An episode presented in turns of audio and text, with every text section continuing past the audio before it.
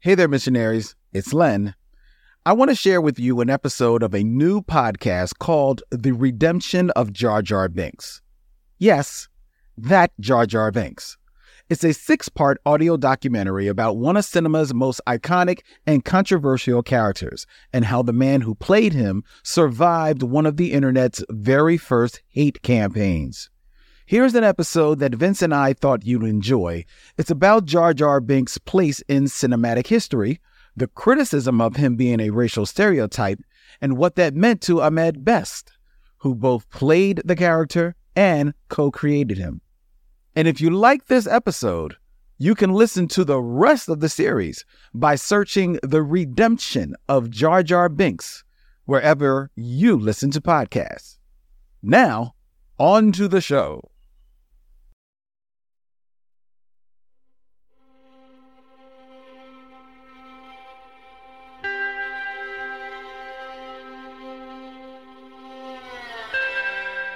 Ahmed was weathering the storm of hate from anti Jar Jar websites.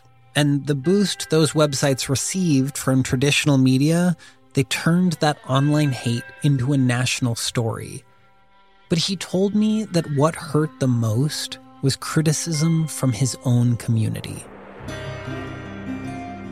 I'm very conscious about who I am as a black man in this country very conscious of my history, very conscious of my very, you know, Afrocentric black parents, my mom teaching African percussion, my father getting a job where he got a job because he's a black man mm. and brought that excellence to his job, right? When my neighborhood in Brooklyn, and at the time there were black people in Fort Greene, but when my neighborhood in Brooklyn started repeating the Uncle Tom sellout racial epithets, when that got to me, that's what broke me. Yeah. That was the hardest part about all of this. Because all I've ever wanted to do was be black and excellent in this country. Welcome back to the redemption of Jar Jar Binks. Today, we're going to explore a, um, a candidly more challenging element of this story. Jar Jar Binks wasn't just criticized for being quote unquote annoying or the reason that Star Wars was turning into a kids' movie. There was an entirely different branch of the backlash, too. Some people saw, and still see, Jar Jar Binks as a racial stereotype. And so begins my precarious tightrope walk, in which I attempt to balance my duty to my guest, whom I really care about, and my duty to a story that deserves to be told completely.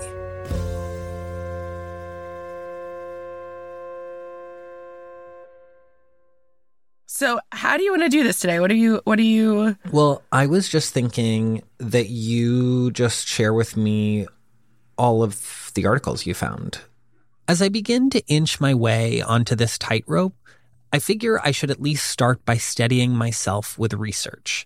So, I asked my producer Amy to pull some media clippings to get a sense for how this take was articulated nearly 25 years ago. Uh, this is from Salon. Okay. The headline is Star Wars lovers. I had found a lot of coverage in mm-hmm. the Los Angeles Times. A galaxy far, far off hmm. racial mm. Star Wars and stereotypes. Is Jar Jar mm-hmm. Binks a racist character? This was syndicated in a lot Jar of Jar is so no star star is the headline. She pulled a lot of articles, all from the summer of 1999, right after The Phantom Menace was released. And these articles include takes from film critics, professors, and media scholars, all of whom express some version of this idea that Jar Jar Binks was an offensive racial stereotype.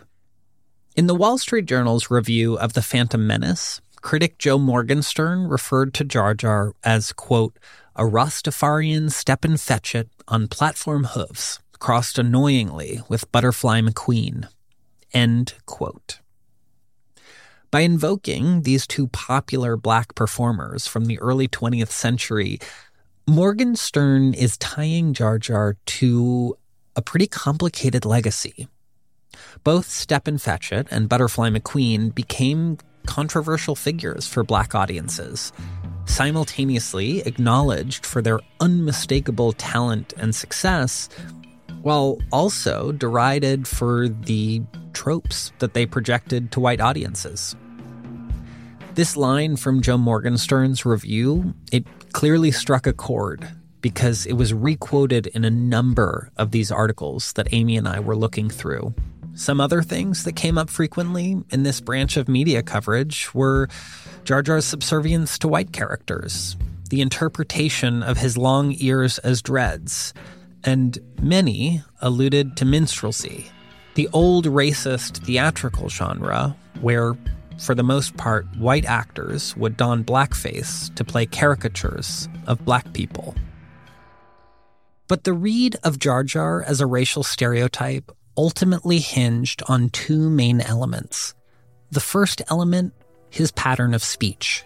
Jar Jar speaks in demeaning pidgin English that will give many older viewers an unfortunate reminder of Hollywood's more blatant racial stereotypes. The anti Binks backlash stems from the way his speech pattern sounds like Caribbean accented pidgin English to some. Flop eared amphibian who resembles a mutant bunny slash camel speaks in an often unintelligible Jamaican patois. The second element that was most frequently cited was his mannerisms. He seems to shuffle when he walks. To me, he's obviously racist in everything from his mannerisms to his manner. His loose limb gait has been one target of criticism, with some people calling him an intergalactic Stepin Fetchit. Now, I should quickly just note here that Lucasfilm spokeswoman Lynn Hale is quoted in a number of these stories saying, quote, there is nothing in Star Wars that is racially motivated. Star Wars is a fantasy movie set in a galaxy far, far away. To dissect this movie as if it has a direct reference to the world we know today is absurd. End quote. Similarly, Ahmed was quoted at the time as saying, quote, Jar Jar is not African, not an African American. He's a reptile from the planet Naboo. If people don't understand that, they're going too far.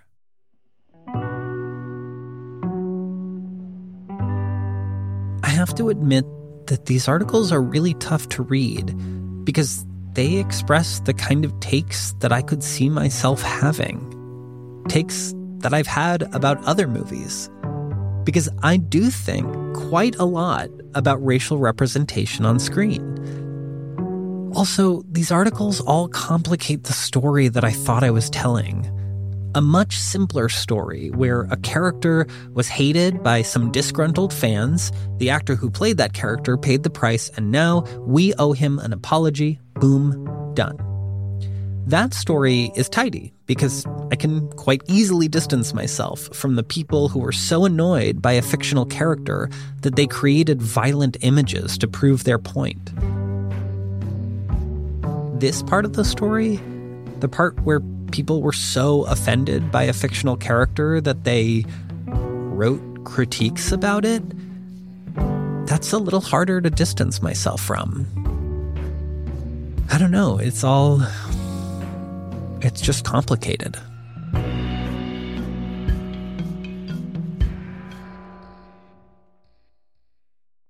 I suppose that this part of the story would be so much more cut and dry if Ahmed had come out and disavowed the character, right? Like if he disavowed the whole creative process, revealed that he was never listened to, that all of these creative ideas, they were just thrust upon him. But he hasn't. If you recall, Ahmed told me how exactly he created the voice for Jar Jar. It's the voice that I used to do for my little cousins. And so, organically made voice. Totally organically. Yeah. Nothing, there was no processing, no nothing to it. It was just like, oh, this is the voice that I use with, you know, little kids. And he also walked me through his inspirations for the physical performance. Jar Jar is more Buster Keaton and Jackie Chan. Mm. That's those were my two biggest yeah. influences for Jar Jar, Buster Keaton and Jackie Chan. As an artist drawing inspiration from cinema history, Ahmed clearly had a hand in the creation of Jar Jar Binks. But this all makes me feel even more wobbly. How can I best honor Ahmed, the person who not only played Jar Jar, but co created him, while still holding space for those who read the character as a racial stereotype? Over and over again, I find myself wishing for a cleaner story. Yeah, I mean, I, I, I, I think it would be less interesting if it was so clean. This is Aisha Harris. I've reached out to her because I really trust her to help me navigate this. She's a journalist, an NPR host, and an author. Her debut book is called Wannabe Reckonings with the Pop Culture That Shapes Me. I, I think just to start off, what was your take on the character when you first saw it?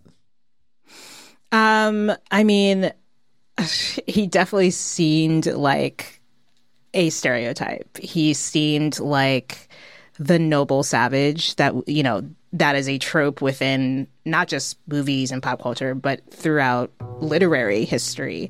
So this is a, a, a trope that goes way back, and it doesn't always have to be a black character is often just a non-white character who is usually part of a tribe of some sort or a different species or whatever and they sometimes guide the white lead protagonists along. They help them figure things out.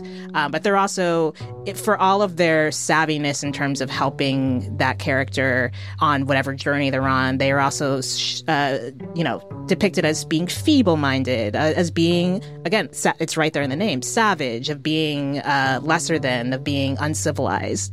And I definitely got that vibe just like the fact that not that the movie the whole concept of star wars is generally goofy but he takes goof to like a whole nother level. It's like he's in a very different movie from most of the other characters in this film.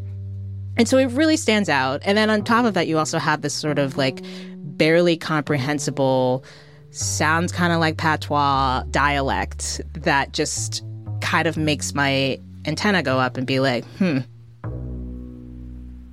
Jar Jar Binks, it should be noted, is not the first ding that Star Wars had gotten in this department.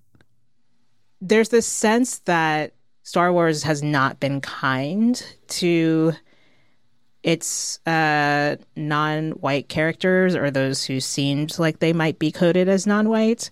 And it feels in many ways kind of stuck in the past.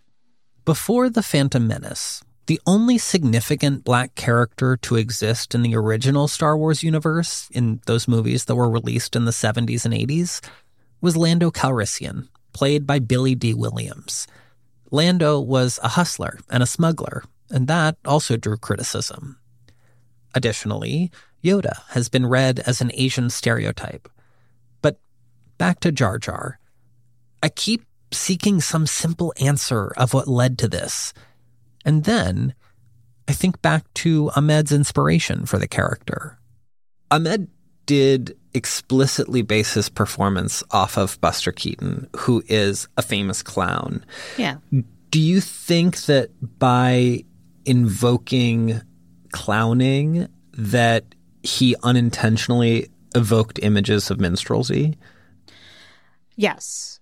Oftentimes when black characters are accepted in narrative spaces, it is often to serve as the clown. It is to not be the center of the the narrative to move the narrative forward but to to be sort of like the entertainment in a way to counter the more quote unquote serious things that might be happening in the in the rest of the story so i think that him being the clown on top of the way he looks and the way he talks just makes this very potent combination that does not do itself any favors. The more Aisha breaks this down for me, the more complicated I feel. It's so clear to me that Ahmed and the other creators who had a hand in making Jar Jar had absolutely no intention of creating an offensive character. And yet, that's so clearly how some read it. So, is this just a classic example of intent versus impact? That strange conundrum where how something was intended to land is totally different from how it does land? I don't know. Stay right there. We'll be right back.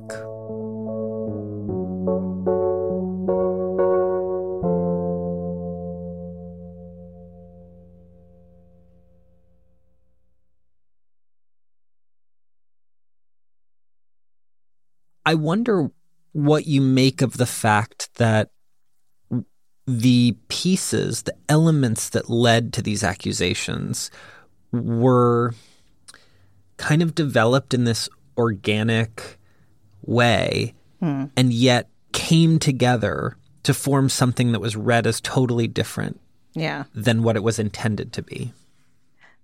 That is such a conundrum that I think a lot of artists have to deal with even beloved animated characters have been coded as black. Hmm. Mickey Mouse uh, mm-hmm. has been said, and if you look at him, especially the early versions of him, he does kind of resemble a minstrelsy character. The white hmm. gloves, the mostly black face, uh, with just like the kind of the white eyes, like the earliest mm-hmm. versions of him.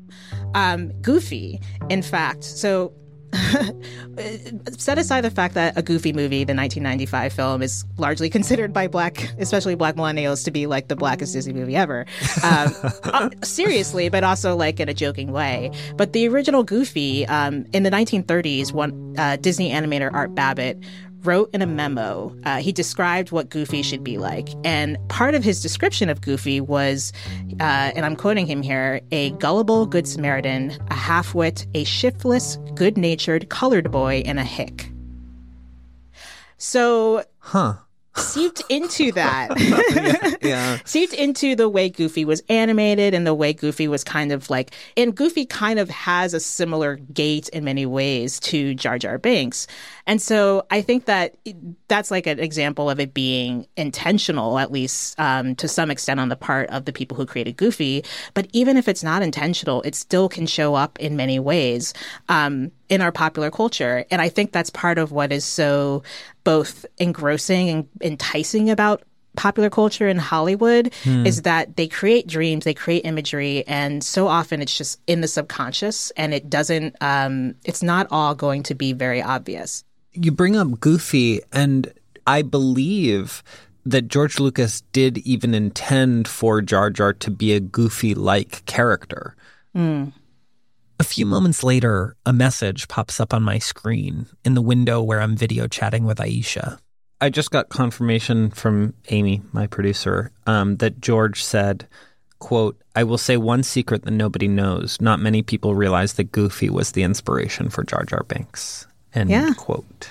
Well, Lucas is a huge Disney fan. So I, I totally I get that.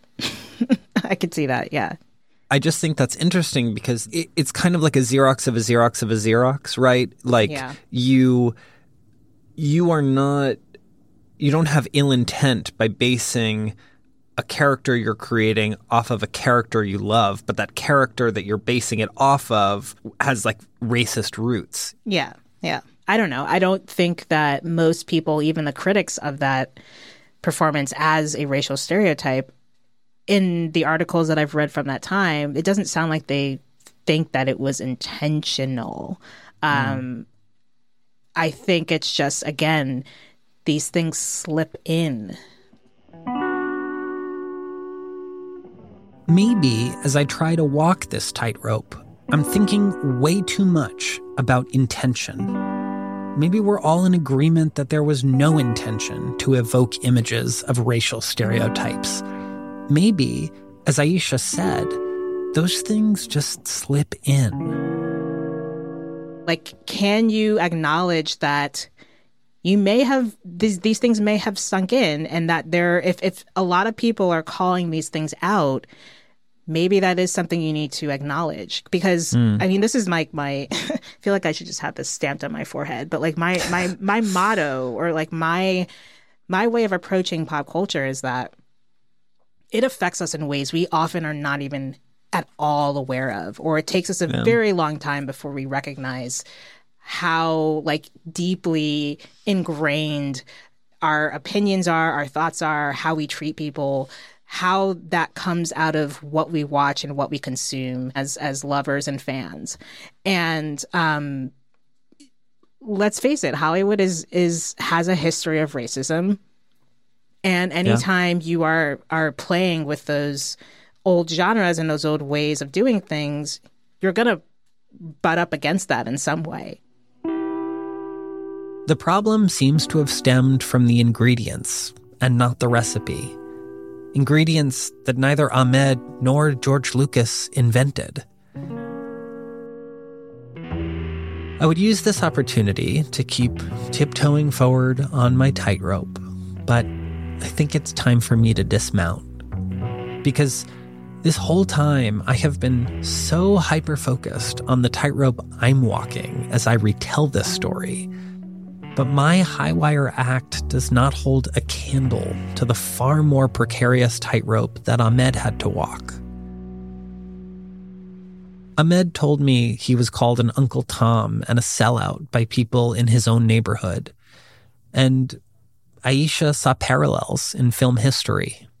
Sidney Poitier and Harry Belafonte had to deal with their own people, black people, being very critical of the roles they took in the 1950s and 1960s, especially Sidney Poitier, because he was like the one at the top. He was the one who he was the first black actor to win Best Actor um, at the Oscars. He was a major box office success. Um, and '67, I think he was the top box office grossing actor of, of any race um, for three movies uh, Guess Who's Coming to Dinner, In the Heat of the Night, and uh, To Sir with Love.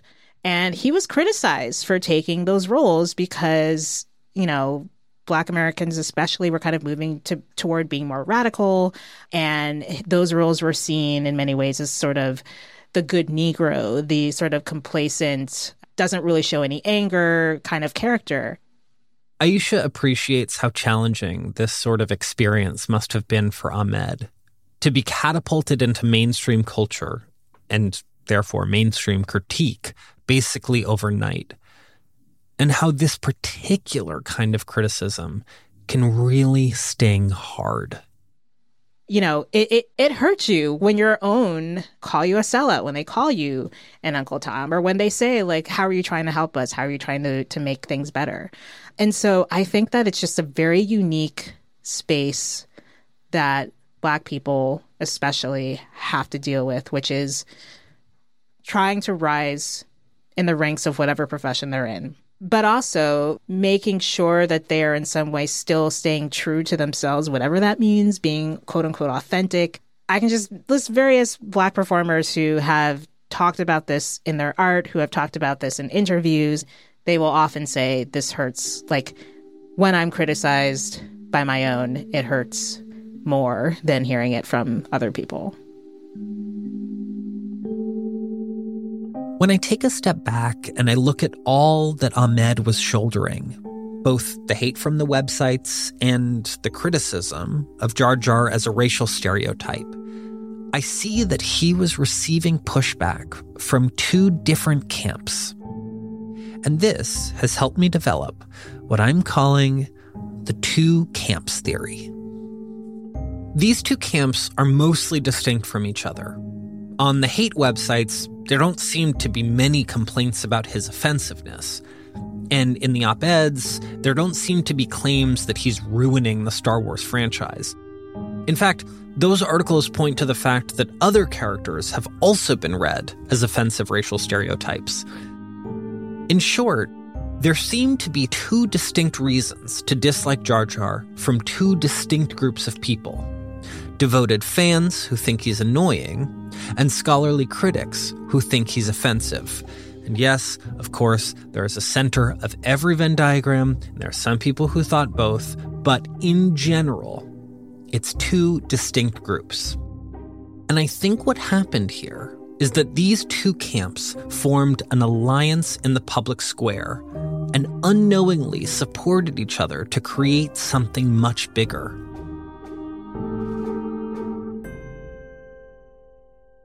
So the question then is how? how did it happen? How did these two separate takes fuse together to create one big take that Jar Jar is bad? Well, we know how it happens on today's social media. It happens through the scroll. An endless sea of people, or more accurately, what seems like an endless sea of people, start talking about it online. Some have one take, others have another take, but then we, as onlookers, are just scrolling past these various takes so quickly that we aren't able to thoughtfully separate them. So we just say to ourselves, man, everyone really hates that guy. And then we just go about our days.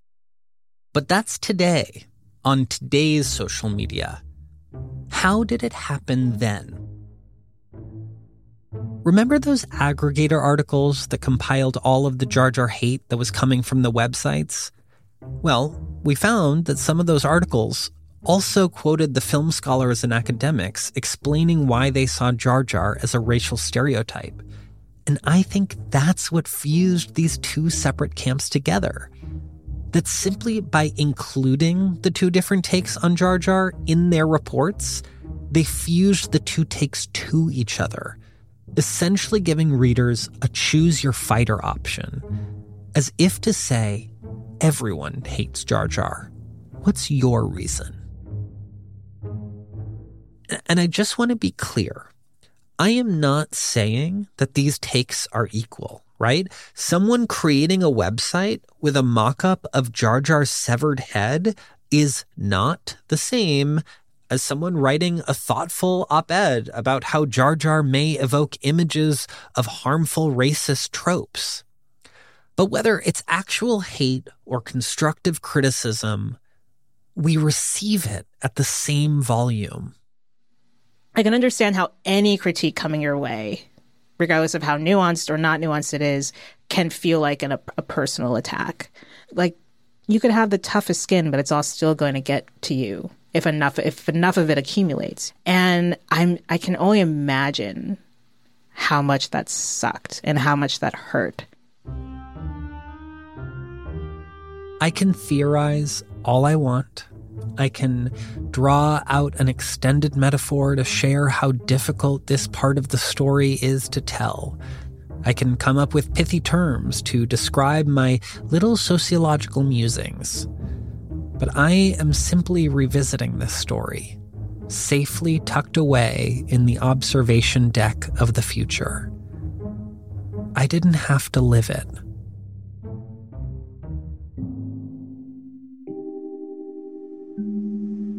It was everywhere I went.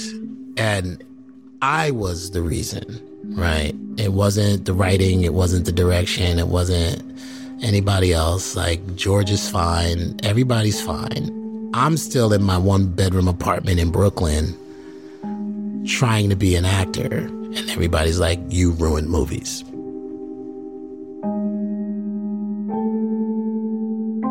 Stay right there. We'll be right back.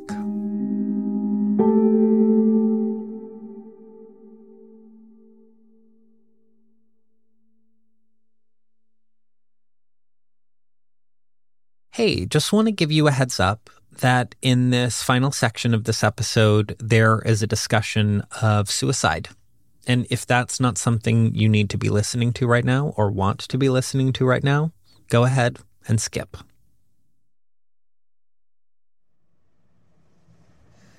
So I think you know where I'm going here. I mean, there's no blueprint for this. You're kind of patient zero for a mass pop culture hate campaign. Yeah. And so I want to know what your mental health is like when you're in the middle of this storm. You know, um, at that time, mental health wasn't really discussed, mm-hmm. especially as openly as it is right now, mm-hmm. which, you know, I'm very happy about that it's so openly discussed right now as this real thing. But, you know, culturally speaking, as a as a black man in this country, we're not supposed to feel pain. We're not supposed to be hurt. Mm. We're especially not supposed to be hurt emotionally mm. and mentally. We're supposed to be strong enough to take it all, right? The strong black man, strong black woman trope is weaved throughout our existence, even in the black communities, right? You know, it's, it's, a, quite a popular thought that black folks don't need therapy. They just need a little bit of Jesus and you're happening, right? And, you know, I didn't have either. I'm not religious by any mm-hmm. means. But I never really thought I was depressed. It didn't cross my mind because I didn't feel like I had a right to be depressed. Mm. That's the thinking, mm-hmm. you know? Yeah. That's the thinking. There are starving people in parts of the world, and here I am in Fort Greene mm-hmm. mm-hmm. having a cappuccino, you know, feeling bad. Yeah. So I didn't feel like I had the right to be depressed, but I was destroyed. Ahmed retreated further and further away from society and sequestered himself in his apartment. I didn't have the tools or the skills to deal with this. Mm. Um, I just stayed inside.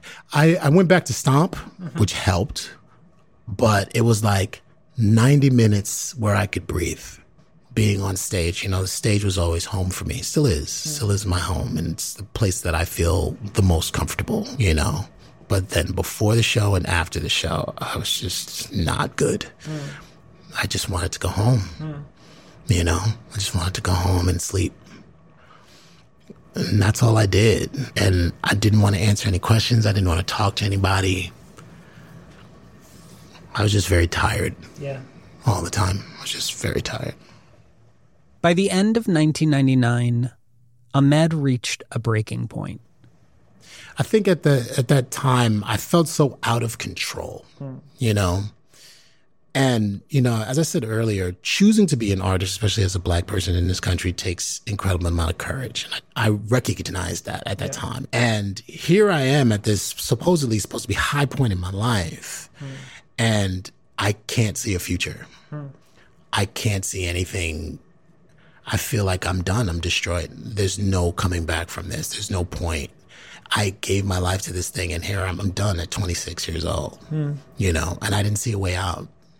I didn't see any empathy coming from anybody. I felt completely unsupported and alone, you know. So one night at three in the morning, I took a walk on the Brooklyn Bridge and even still to this day, I don't know how I got to the edge because the Brooklyn Bridge has these iron girders between the walkway and the edge, right? And they're like balance beam. It felt like I was awake on the walkway and I was awake on the edge. Mm. That middle walk, I don't know how I got across there. Like, I don't even remember walking across there. I don't even remember it. I just remember just being on the edge. New York is very much my city. It's mm-hmm. the only city in the world where I feel at home. Mm. And walking across that bridge, I could see home. And that night, I didn't see anything. You know, it felt like it was a foggy night. I don't remember. Yeah. But I remember walking across the bridge and not seeing the city. You know, I didn't see any lights. I didn't see anything. It's just blank. And then I'm on the edge and I see the Statue of Liberty and I see the East River. And the only thought in my head is, I'll show all of you. Mm. I'll show you. I'll show you what you are doing to me. Mm. And when I'm gone, then you'll feel it. Mm. You'll feel exactly what I went through. You'll get it. Finally, you'll get it. I'll show you.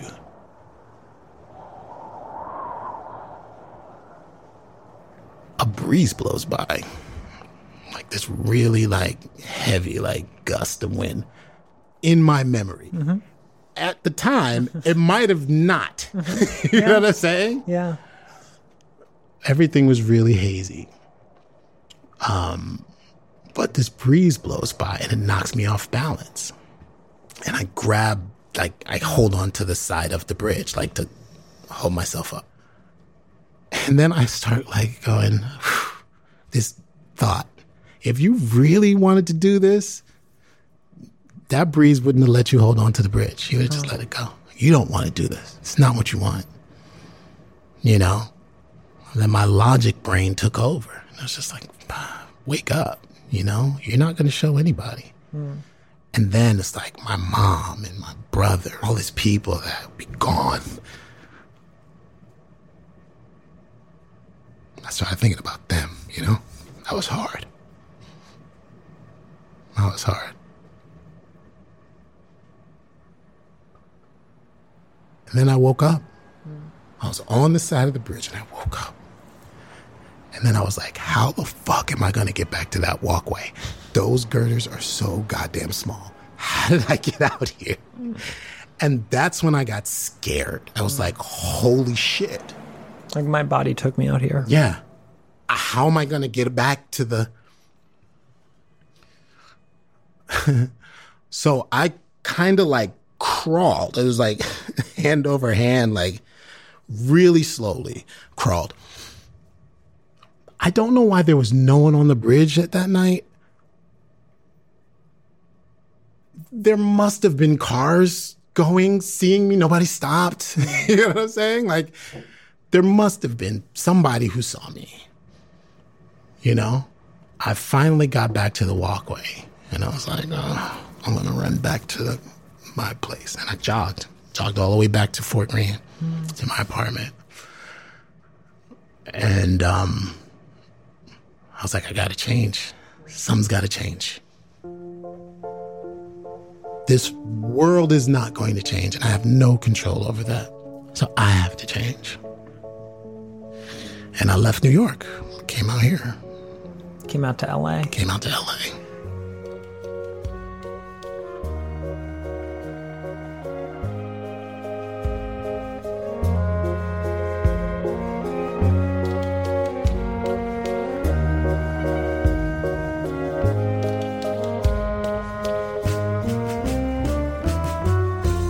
The Redemption of Jar Jar Binks is a part of the TED Audio Collective. It's produced by Amy Gaines McQuaid, Jacob Smith, Nisha Venkat, and me, Dylan Marron. Our editors are Banban Cheng and Michelle Quint. Additional editing by Jimmy Gutierrez and Alejandro Salazar. Production support from Roxanne Hai Lash. Mastering by Ben Tolliday, who also made our theme with help from Jason Gambrell. Fact checking by Kate Williams with Julia Dickerson. Special thanks to Greta Cohn and Dan O'Donnell.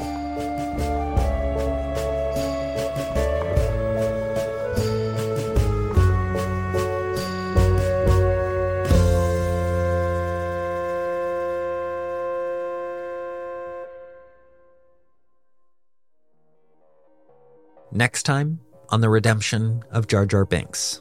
Um, so before we begin, would you mind introducing yourself and identifying your relationship to this story? Um, I'm Adam Gardner, and in 1999, when I watched Star Wars Episode 1, The Phantom Menace, I hated Jar Jar so much that I made the Jar Jar hate page.